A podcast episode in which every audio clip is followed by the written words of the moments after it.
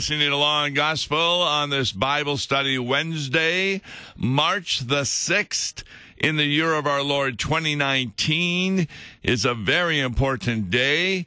It's Ash Wednesday, the beginning of Lent. And I'll be preaching tonight in one location, preaching Thursday night in another location for Ash Wednesday. I'm Tom Baker, and on Bible Study Wednesday, what we like to do is have groups in churches meet at 9:30, listen to what I have to say for a half hour, and then they can continue to discuss it. One congregation told me they went actually 2 hours in discussing what we had said during one Bible study. So it gets very interesting. We're going to be taking a look today at Psalm 91. So those of you who have your Bibles opened, you want to take a look at that. But I want to make a point before we take a look at Psalm 91. It's a point that I made in a sermon I preached here at the International Center yesterday. And the point is a very simple one. When I was a full-time pastor with a congregation, I would always meet with my Sunday school teachers ahead of time before they did the lesson to make a couple of points. The first is, how do we teach this lesson from a law and gospel perspective? What is the law? What accuses us of failing to meet God's demands? And what is the gospel? What has God done about our failure? The other point I wanted to make is a point that I learned very well from Jesus' kind of road to Emmaus experience, talking to the disciples, that you really haven't understood a passage until you find Jesus in the passage. So I just want to kind of summarize what I did in yesterday's sermon from Isaiah chapter 35.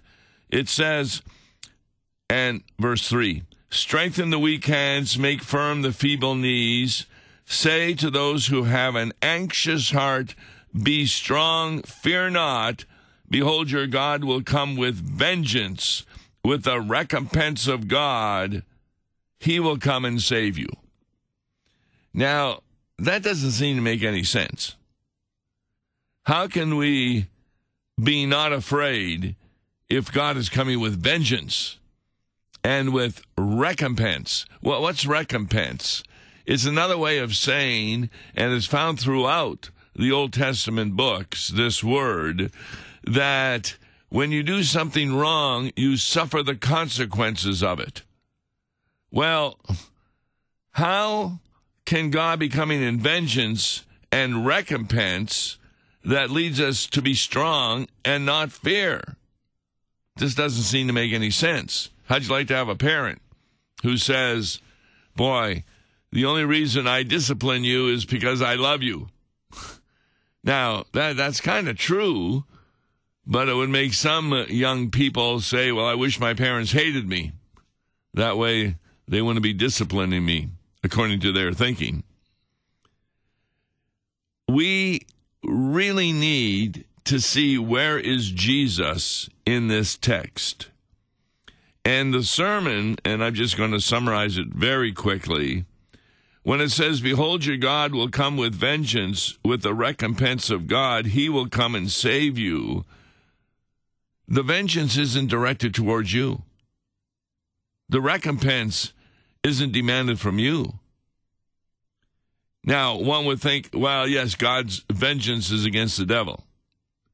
But in reality, who really receives the vengeance of God, the recompense of God? None other than, you ready? Jesus Christ himself. That's how you are saved. The vengeance of God against your sins comes with full power at the cross, to the point where Jesus himself exclaims, my God, why have you forsaken me? Well, he's forsaken his son because his son at that time is the biggest sinner in the world. So the way that we are saved, God's vengeance and his recompense is directed against his only begotten son. And that's why it is so important to make sure in every text you read, where is Jesus? And that now leads us to Psalm 91. Here's how it begins. He who dwells in the shelter of the Most High will abide in the shadow of the Almighty. Now, what does that mean? To abide in the shelter of the Most High. A shelter would be some kind of a tent or an enclosure where you're safe from outside influences. And what this is saying is that if you abide in the shelter of the Almighty, what is the shelter of the Almighty? It's God in his mercy, where he does not give you what you deserve, and God in his grace, where he does give you what you do not deserve, namely the forgiveness of sins. And verse 2, I will say to the Lord, my refuge and my fortress, my God, in whom I trust. Now, this is a psalm, probably written by David. Is David talking about himself here? Well, as you go on, it says, for he, that's the Lord, will deliver you from the snare of the fowler and from the deadly pestilence. He will cover you with his pinions, and under his wings you will find refuge. His faithfulness is a shield and a buckler. Well, we've already figured out that what does a fowler do? He has a trap to catch birds. And that is referring to the hidden dangers or attacks. A greater term for illness is deadly pestilence. In fact, at its worst, a pestilence is an epidemic. And when it's referring to the wings, it's maybe in reference to the wings of the angels over the Ark of the Covenant in the temple. They symbolize a protective shield in a sacred place, or as a mother bird would protect her little chicklets from danger. His faithfulness is a shield and buckler. A buckler, by the way, is a kind of a round shield. Is this talking about us? Yes, it is talking about us, but as I made this point a number of times, the Psalms are not just prayers of David. They're not just to be applied to us. They are also prayers of Jesus Christ. Jesus is saying that as I abide in the shadow of the Almighty, I'm abiding in the Lord, and he'd be referring to the Father, in whom I trust. And I will be delivered from the snare of the fowler and from the deadly pestilence. This is really important to understand, because what God is saying here, Jesus, is this song really applies to him. And whatever happens, wow, he does not have the fear because of his faith in God. Look at verse 5. You will not fear the terror of the night, nor the arrow that flies by day, nor the pestilence, that's disease, that stalks in darkness, nor the destruction that wastes at noonday. The point that Jesus is making here is that even though there's going to be terror at night. And we remember in the Garden of Gethsemane, the people who came to arrest him did it at nighttime. Peter takes out a sword and cuts off the ear of the servant of the high priest, Malchus. And Jesus says, Peter, Peter, if I wanted, I could have a legion of angels here to protect me. But he does not have terror from the world. Verse 7, 1,000 may fall at your side, 10,000 at your right hand, but it will not come near you. Now, we need to understand that a lot of times when God is explaining his promises, he does so with analogies with which the people are familiar. 1,000 may fall at your side, 10,000 at your right hand. That could be a war, but it will not come near you. See, this is not a promise that when you go to war, many other soldiers will be killed, but you will not. No, that's not what this is talking about. It's talking, if we understand this to be referring to Jesus, that yes, even his own disciples fled from him at the Garden of Gethsemane. They were hiding in the upper room. Only John appeared at his crucifixion.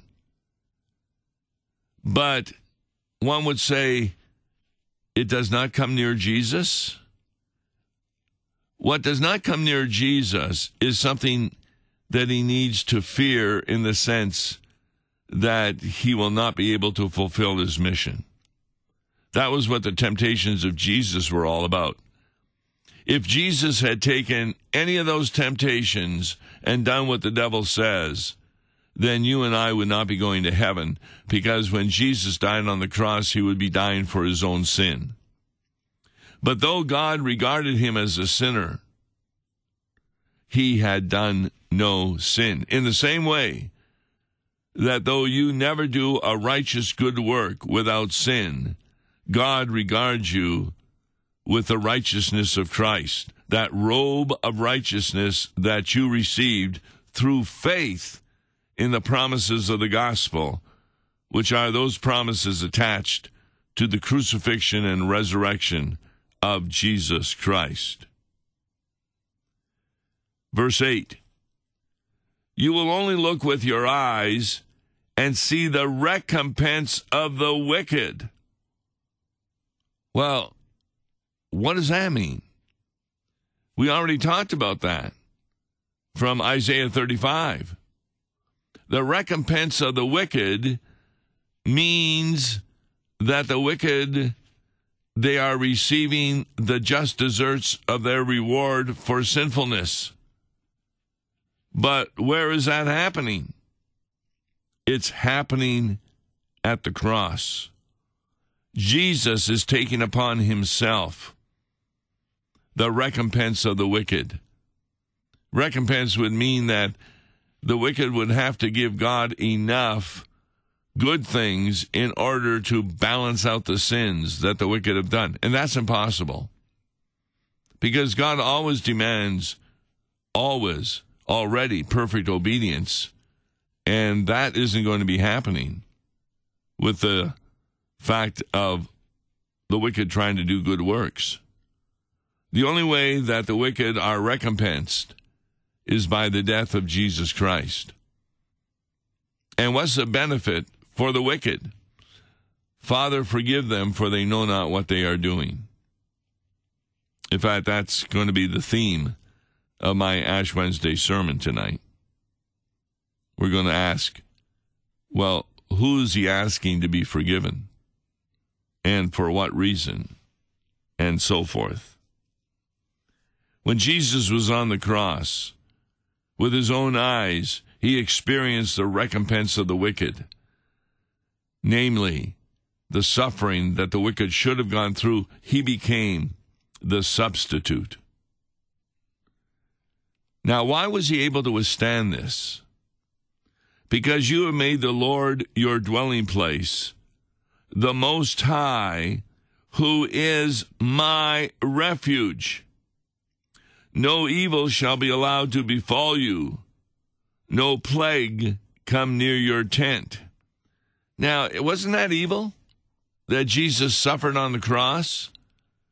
But can we say it was an evil that befell him, particularly in the sense that evil had become successful in his life? No. Evil may occur to us many a time, but the only way it befalls us is if we give in to the evil. If we decide, wow, I'm going to follow through with this temptation because it's better for me. I'm going to rebel against God. That's evil befalling us.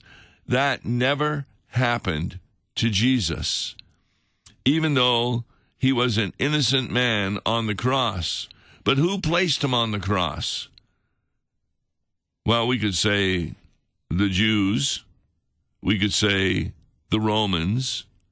We could say you and I did because of our sin. But when you really get down to what the Bible says, it was the Father who put him on the cross. Isaiah, remember that passage?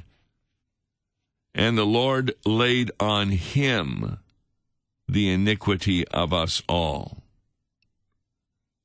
And by his stripes we are healed.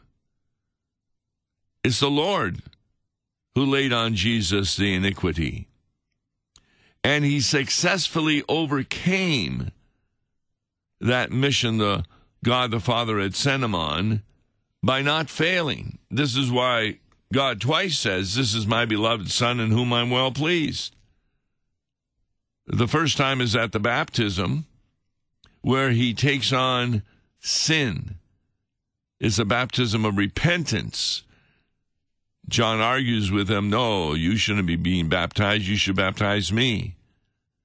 And instead, he is baptized for righteousness' sake, that he becomes sin for us. And the second time is at the Transfiguration, where this is my beloved Son, listen to him, because Moses and Elijah are talking about his exodus, his departure from the world through the crucifixion, the resurrection, and the ascension.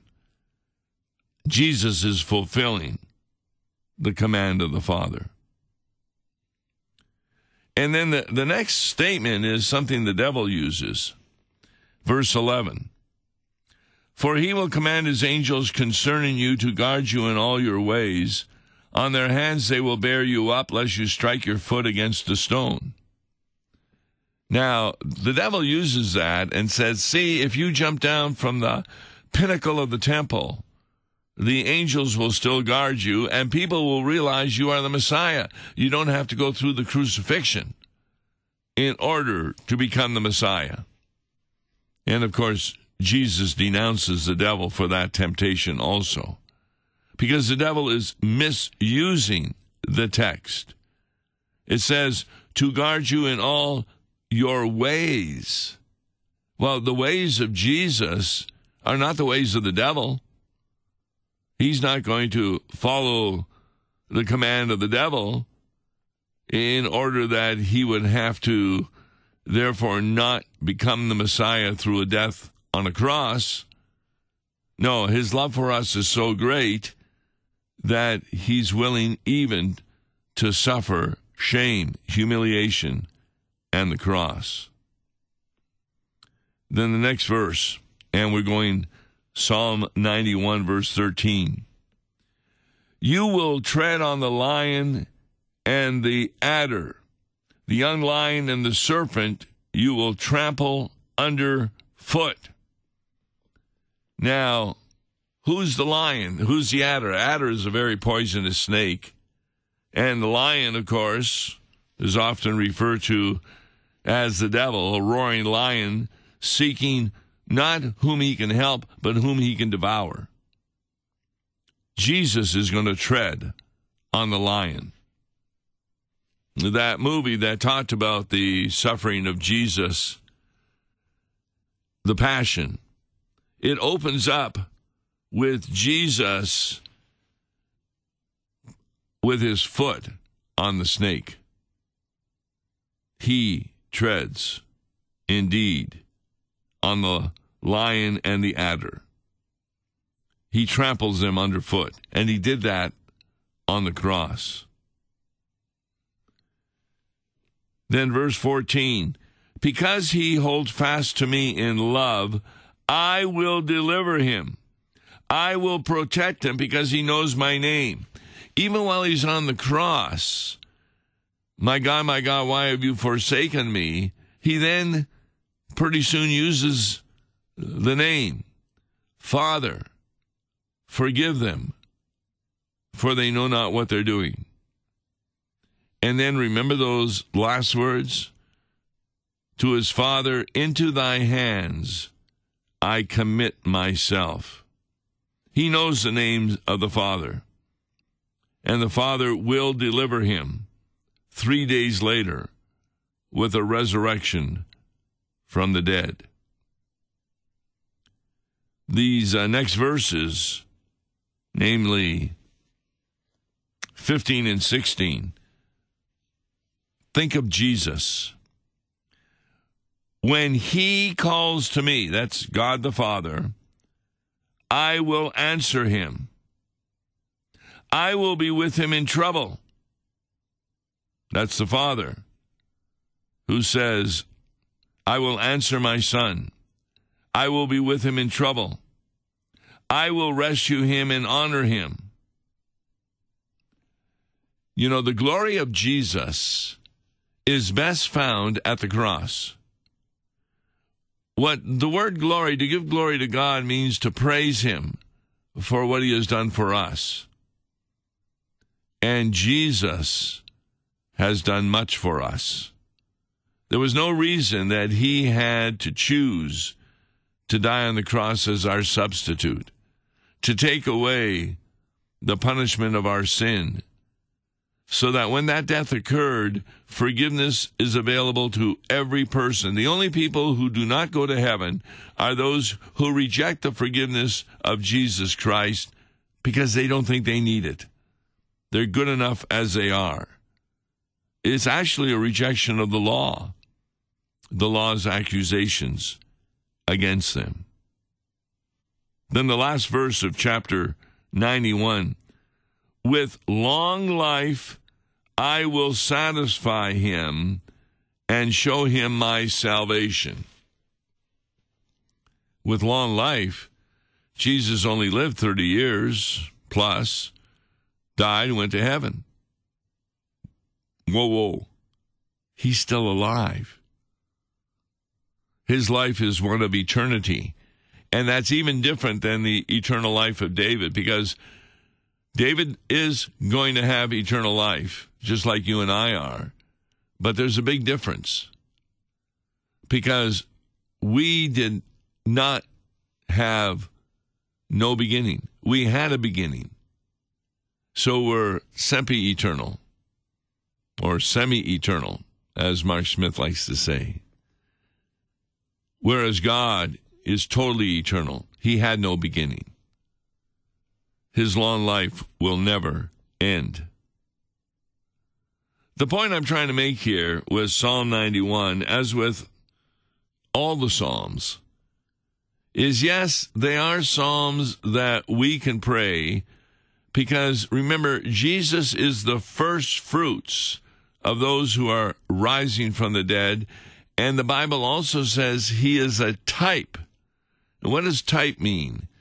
It means that we also will receive the benefits that Jesus has already received. So the way I like to tell people to read the Psalms is read them from the point of view of Jesus, and you will find him everywhere in the Psalms. And then because you are a disciple of Jesus, a believer in Jesus, because you have faith, you also receive those same benefits, even though at times it appears that God isn't keeping his promises. No, he is keeping his promises. That's why we live by faith, not by sight. Psalm 91, entitled My Refuge and My Fortress. Yes, God is your refuge and fortress because He was a refuge and fortress of Jesus Christ.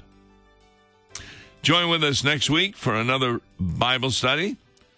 At this time, tomorrow's Next Law and Gospel with Wes Reimnitz, we're going to give you some insights into the recent meeting of the Methodist Church and what it means to those who are Methodists and those who are outside the church. I'm Tom Baker. Till the next Law and Gospel, God bless.